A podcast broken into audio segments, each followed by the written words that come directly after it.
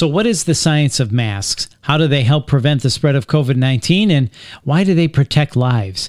Let's clear the confusion and find out with Dr. Scott Paparello, infectious disease specialist at Emerson Hospital and Acton Medical Associates.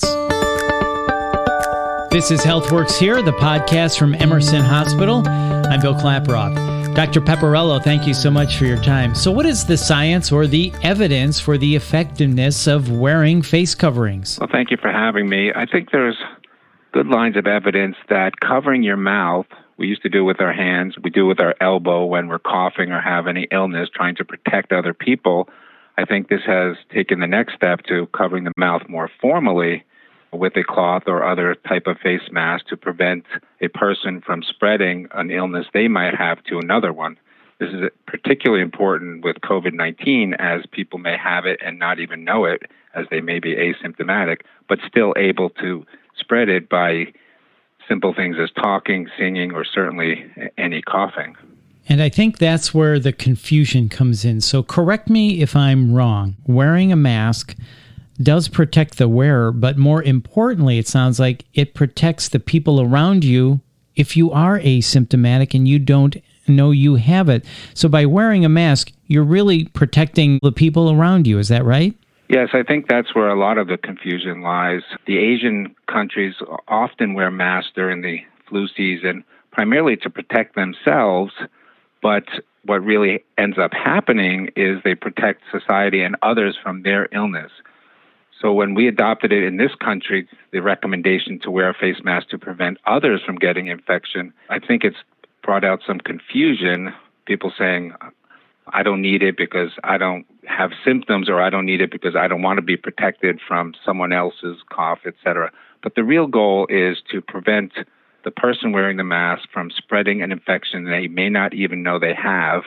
And the masks are very effective in that situation. And they do offer some in, uh, protection from getting an infection as well.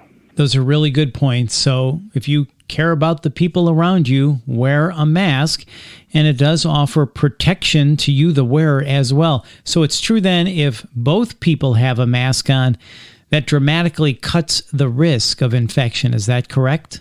Yes, absolutely. If one person has the mask, there's still some risk, but in particular, if the one person who has the infection has the mask, and of course, as we said, you may not know that you're the person who has the infection, but if that person is wearing the mask, that's very effective. If the other person who doesn't have the infection is wearing a mask as well, that markedly reduces any risk of transmission.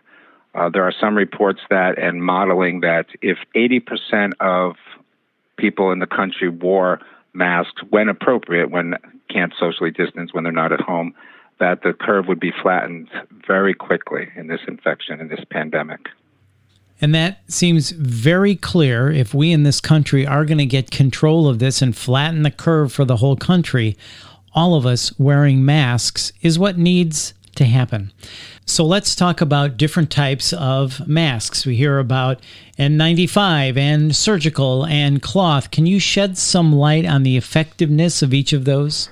I think that's also where there's some confusion because you hear about these highly efficient masks such as the N95 or the slightly less efficient surgical masks worn in hospital. Those are designed to protect the healthcare worker when they're dealing face to face with someone who has an infectious process such as COVID 19 or in the past TB or uh, measles and the like. They're very effective in preventing a person getting the infection as long as they're worn right you have to go through a fit testing process for the N95 to make sure it's effective.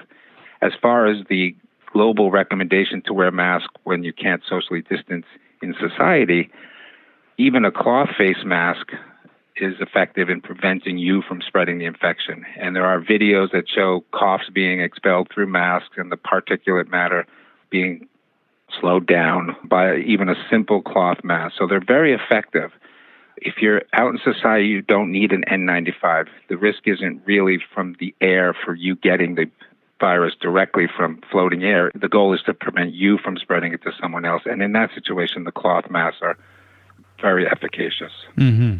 Okay, that's good to know. And then we've seen these masks and some N95s that have the little port, or I've seen them on other masks on the side. There's the little round valve.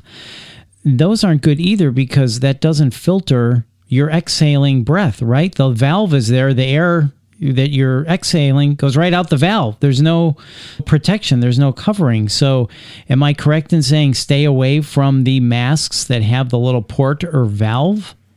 Yes, you're absolutely correct. Those are for healthcare workers or some industrial workers that need the N95 to protect them from small particulate matter while still allowing them to exhale. But in society, we're trying to prevent that exhaled air from being floated out without filtration through the mask. So, yes, those are not ideal for the situation we're recommending them with protecting society. Good point there. And then what about when we're doing outdoor activities, which we all want to do and still can do, like riding a bike or running in the woods? Do we have to wear a mask then? The guidelines in general call for social distancing, staying at least six feet away from someone, or wearing a mask. I think in general, it's a good idea to do both. However, if you are truly socially distanced from people, you're out in the woods, you're out in the street, which isn't a crowded street, and you're out in the fresh air, I think you don't have to wear a mask at that point. If you're riding your bike down the streets of New York City, passing people all the time, then that's a different story. But if you're truly out in a rural area or where there's very little uh, pedestrian traffic, you don't have to wear a mask in that situation. Right. All right. Well, that's good to know. Well, Dr. Paparello, thank you so much. If you could wrap this up for us, because there has been so much confusion, and you have definitely helped clear up the confusion on this podcast.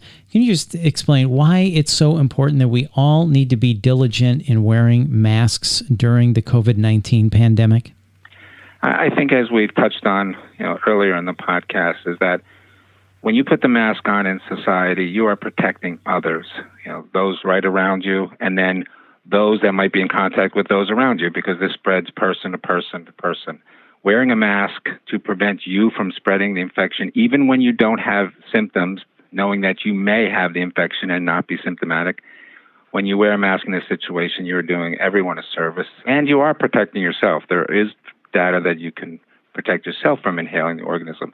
So if everyone wore masks, the, the it would be highly effective in slowing this curve. You would save many lives. Um, there are different models that you know you can save thousands of lives this way, and it's a very simple thing to do. And you're doing it for the other person. And it is a simple thing to do. Wearing a mask will help save lives and will help get the spread of COVID 19 under control, which is what we all want.